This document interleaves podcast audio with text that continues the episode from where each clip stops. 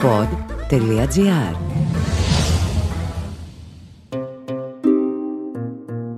Και τώρα μια σταγόνα όχι ιστορία αλλά μυθολογία.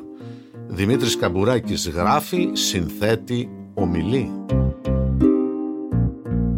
Στο σημερινό επεισόδιο των παράνομων μυθολογικών ερώτων του Big Boss Δία, πρωταγωνίστρια είναι η Αλκμίνη. Σοβαρός έρωτας αυτός, αν κρίνουμε από το αποτέλεσμά του καθότι καρπός του ήταν μια από τις πιο σημαντικές και παγκοσμίως υπερδιάσημες προσωπικότητες της μυθολογικής μας αρχαιότητας, ο Ηρακλής. Αυτός ντε με τους δέκα άθλους που τον έχουν παραλάβει το Hollywood, το Bollywood, οι εταιρείες κινουμένων σχεδίων και τηλεοπτικών παραγωγών και τον έχουν κάνει ρεζίλ των σκυλιών. Πού να ξέρε η Αλκμίνη τι τον περίμενε το γιόκα της όταν της τον φύτευε ο Δίας. Τέλος πάντων, ας τα πάρουμε με τη σειρά. Εγώ θα σας διηγηθώ την ιστορία του Δία με την Αλκμίνη και εσείς άμα βγάλετε άκρη μέσα σε αυτό το τουρλουμπούκι να μου τρυπήσετε τη μύτη. Η Αλκμίνη που λέτε ήταν ένα κοριτσόπουλο κάτω από τα βλάκι, από τις Μικίνες. Μπαμπάς της ήταν ο Ηλεκτρίωνας, βασιλιάς των Μικινών και μαμά της η Αναξό. Η μάνα της η Αναξό ήταν και σύζυγος του Ηλεκτρίωνα και ανιψιά του παραλίλως. Ντροπής πράγματα δηλαδή, αν ήταν στις μέρες μας θα είχε επέμβει ο εισαγγελέας. Τέλος πάντων, κάτω από την πύλη των Λεόντων που θαυμάζει σήμερα το τουρισταριό, πέρασε τα παιδικά της χρόνια η μικρή Αλκμίνη, ως εδώ καλά, από εδώ και κάτω αρχίζει το μπέρδεμα. Πλάκωσαν στην περιοχή κάτι πειρατές κάτι πελασγικά προελληνικά φύλλα ήταν που τους λέγανε τηλεβόες ή τάφιους. Καμία σχέση οι τηλεβόες με τις σημερινές ντουντούκες, απλή νοητική συνωνυμία. Και τι κάνανε, κλέψανε τα μοσχάρια του πατέρα της. Έστειλε ο ηλεκτρίωνας στους γιους του να υπερασπιστούν το κοπάδι. Τώρα, μαμόθρεφτα ήταν τα παιδιά ή οι τηλεβόες ήταν κομμάτι άξεστη Πάντως τα φάγαν λάχανο τα παλικάρια, δέκα τον αριθμό παρακαλώ, όλα τέζα. Ξόμινε ο ηλεκτρίωνας από γιους, με τη μοναδική του κόρη την Αλκμίνη και με το μίσος του για τα καθάρματα τους στυλεβόες που τους σκότωσαν τα δέκα παιδιά και τον άφησαν χωρίς διάδοχο. Οπότε τι κάνει ο ηλεκτρίωνας; Δίνει με προξενιό στην κόρη του την Αλκμίνη τον αμφιτρίωνα για σύζυγο. Αυτός πάλι ήταν κουνιάδος του δηλαδή αδερφός της γυναίκας του. Αλλά επειδή η γυναίκα του η Αναξό ήταν και ανιψιά του, ο αμφιτρίωνας ήταν και αυτός ανιψιός του ηλεκτρίωνα. Μπάχαλο. Failed. Οπότε η Αλκμίνη παντρεύτηκε τον μπάρμπα της. Κατά μάνα, κατά κύρι, κατά γιο και θυγατέρα δηλαδή σε αυτή την οικογένεια. Ναι, αλλά πώς τον παντρεύτηκε; Ο ηλεκτρίωνας την έδωσε την Αλκμίνη στον αμφιτρίωνα με συμφωνία να παραμείνει λευκός ο γάμος τους μέχρι ο αμφιτρίωνας να εκδικηθεί τους τηλεβόες. Revenge. Την πήρε ο αμφιτρίωνας στην Αλκμίνη καθότι έτσι κληρονομούσε και το βασίλειο των Μικινών παρακαλώ. Τώρα κράτησε ή δεν κράτησε τη δέσμευσή του θα σας γελάσω. Αν με ρωτάτε προσωπικώς, κόβω το κεφάλι μου ότι την κουτούπωσε τη μικρή από την πρώτη μέρα. Αλλά πόση σημασία έχει γνώμη μου. Εξάλλου, μόλις την παντρεύτηκε, βγήκε για βόλτα ο νιόπαντρος αμφιτρίωνας με ένα βαρύ ρόπαλο για να σκοτώσει λέει ένα μοσχάρι. Πολύ με τα μοσχάρια καταγίνονταν εκείνη η οικογένεια. Το σηκώνει λοιπόν το ρόπαλο και αντί να βαρέσει τη ροπαλιά στο βόδι, τη βαράει κατά λάθος στον ηλεκτρίωνα, πάπαλα ο ηλεκτρίωνας. Τώρα πώς γίνεται να μπερδέψει κανείς μια ζωντανή μοσχαροκεφαλή με την κεφάλα του πεθερού του, σας αφήνω να βγάλετε μόνοι σας τα συμπεράσματά σας. Ανεξαρτήτως τούτου του φόνου πάντως, η προγαμιαία δέσμευση ήταν δέσμευση. Παίρνει το στράτευμα ο αμφιτρίωνας και εκστρατεύει εναντίον της Θήβας όπου είχαν βρει καταφύγιο οι τηλεβόες. Ξόμινε η Αλκμίνη στις Μικίνες να πλέκει την κάλτσα του στρατιώτη και να περιμένει.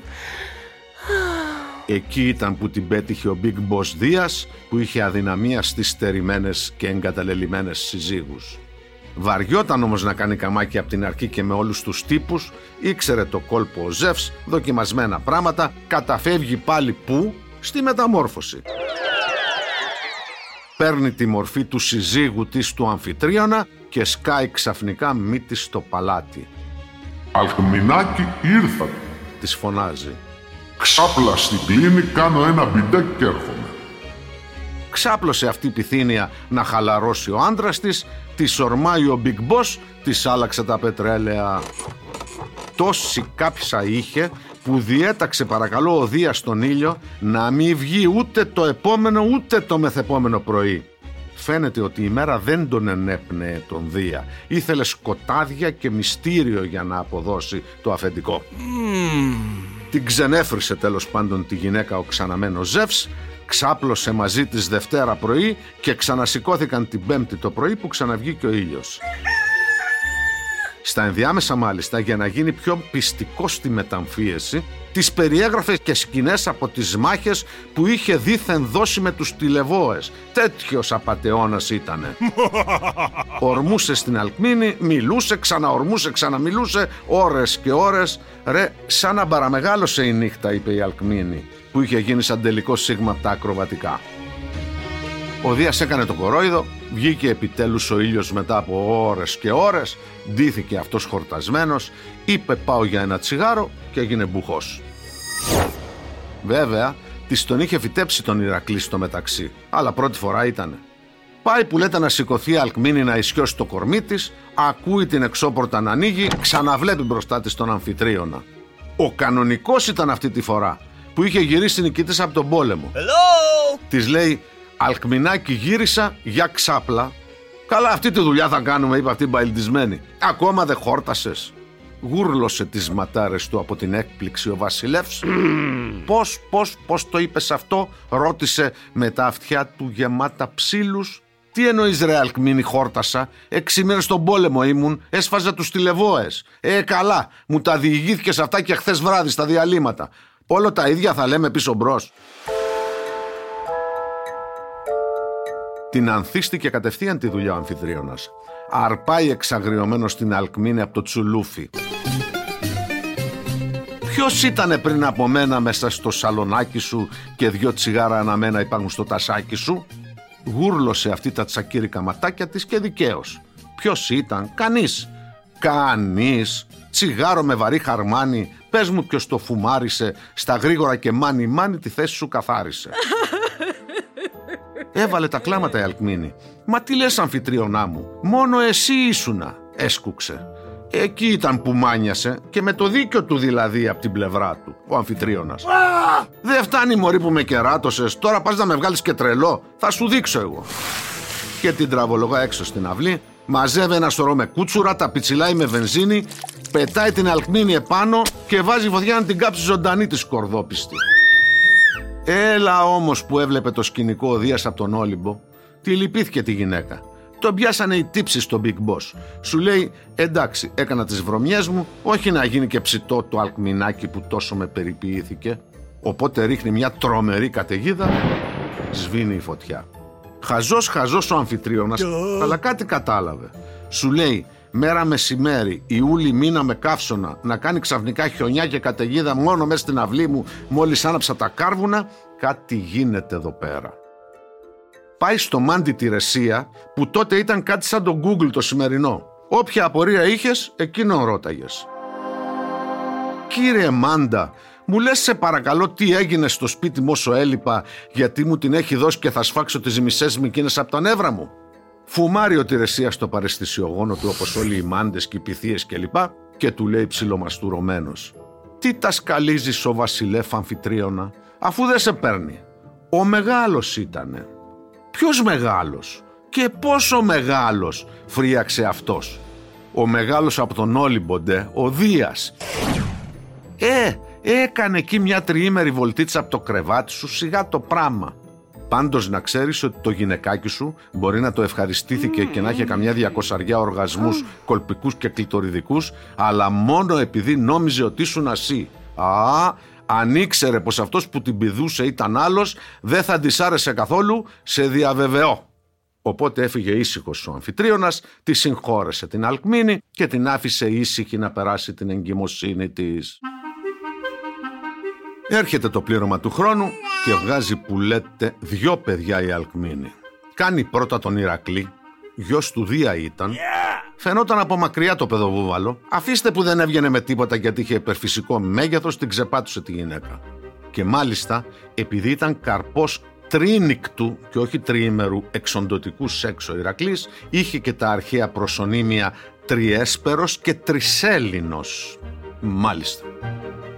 24 ώρες μετά τον Ηρακλή, η Αλκμίνη ξεπετάει και τον Ιφικλή, που ήταν ένα μιτσκιαλό και κακουδέρικο σαμιαμίδι, ο Θεός να σε φυλάει. Φως φανάρι ότι δεν είχε σχέση με το σπέρμα του Big Boss.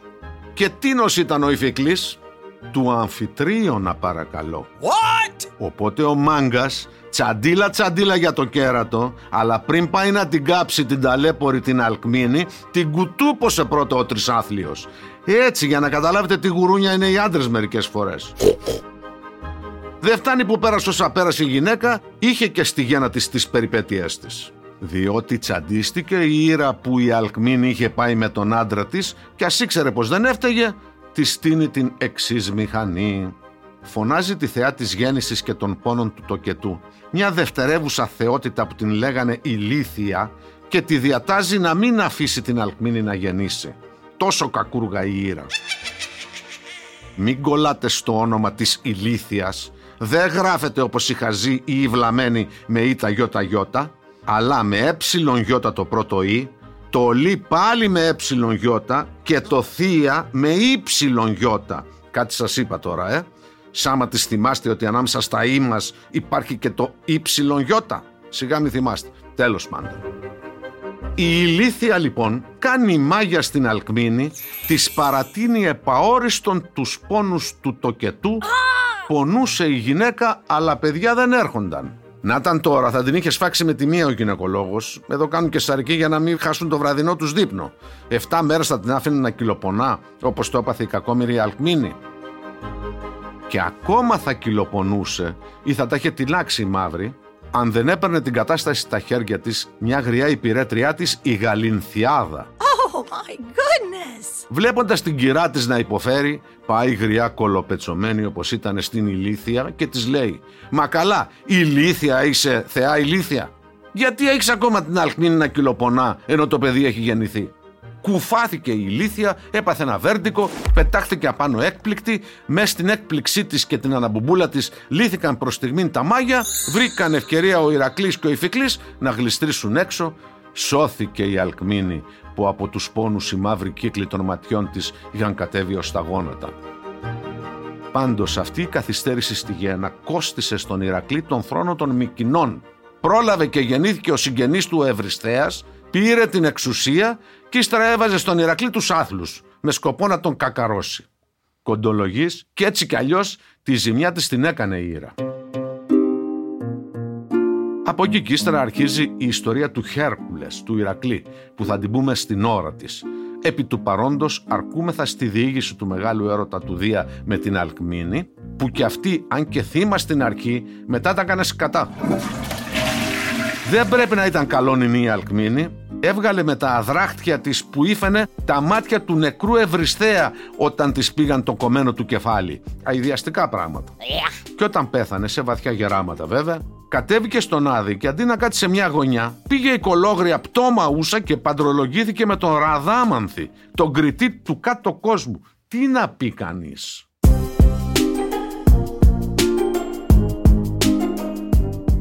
Ακούσατε το podcast «Μια σταγόνα μυθολογία» με τον Δημήτρη Καμπουράκη. Μια παραγωγή του pod.gr. Αναζητήστε τα podcast που σας ενδιαφέρουν στο pod.gr, Spotify, Apple Podcast, Google Podcast και σε όποια άλλη εφαρμογή ακούτε podcast από το κινητό σας.